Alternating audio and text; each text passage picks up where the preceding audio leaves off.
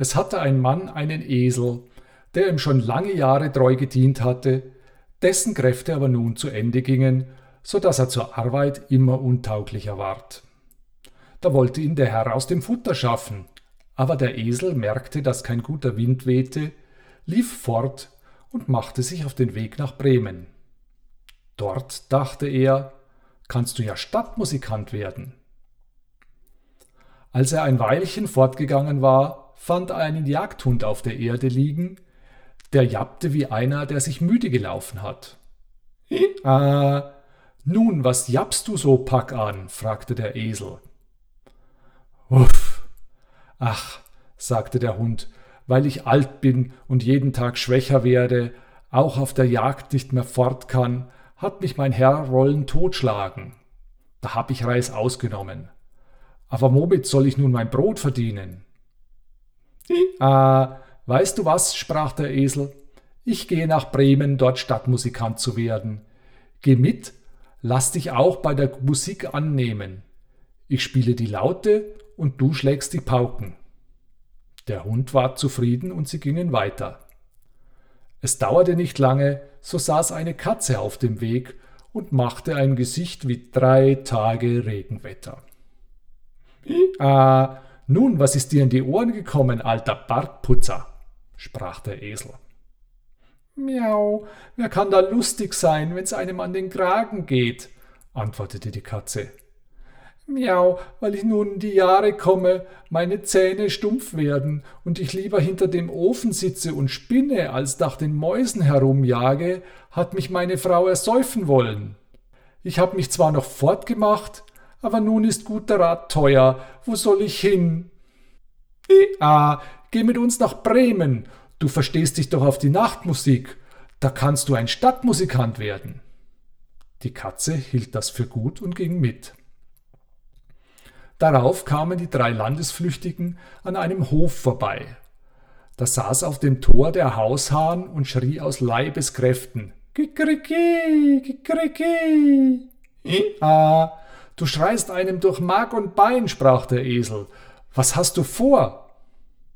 Kikeriki, da hab ich gut Wetter prophezeit, sprach der Hahn, weil unserer lieben Frauentag ist wo sie dem Christkindlein die Hemdchen gewaschen hat und sie trocknen will. Aber weil morgen zum Sonntag Gäste kommen, so hat die Hausfrau doch kein Erbarmen und hat der Köchin gesagt, sie wolle mich morgen in der Suppe essen und da soll ich mir heut Abend den Kopf abschneiden lassen. Nun schrei ich aus vollem Hals, solange ich noch kann. Kikeriki! Ah, ei was, du Rotkopf, sagte der Esel. Zieh lieber mit uns fort, wir gehen nach Bremen. Etwas Besseres als den Tod findest du überall. Du hast eine gute Stimme, und wenn wir zusammen musizieren, so muss es eine Art haben.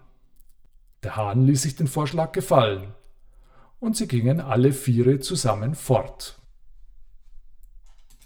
Sie konnten aber die Stadt Bremen an einem Tag nicht erreichen und kamen abends in einen Wald, wo sie übernachten wollten. Der Esel und der Hund legten sich unter einen großen Baum, die Katze und der Hahn machten sich hinauf. Der Hahn aber flog bis in die Spitze, wo es am sichersten für ihn war. Ehe er einschlief, sah er sich noch einmal nach allen vier Winden um.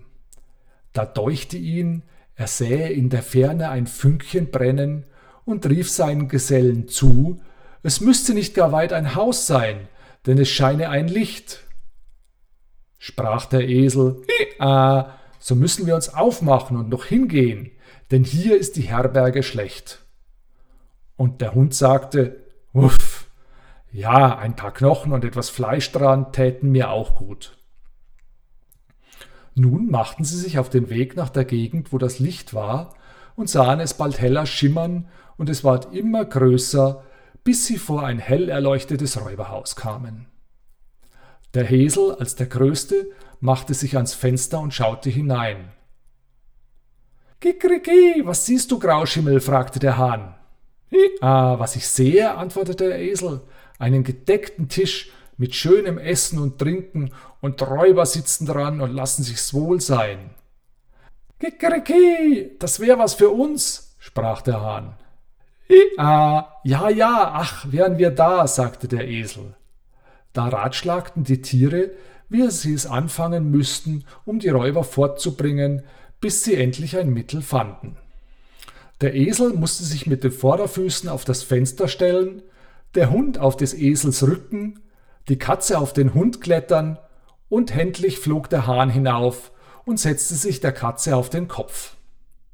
Wie das geschehen war, fingen sie insgesamt auf ein Zeichen an, ihre Musik zu machen.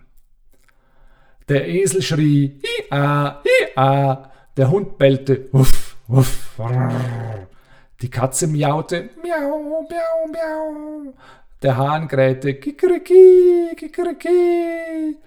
Dann stürzten sie durch das Fenster in die Stube hinein, dass die Scheiben klirrten.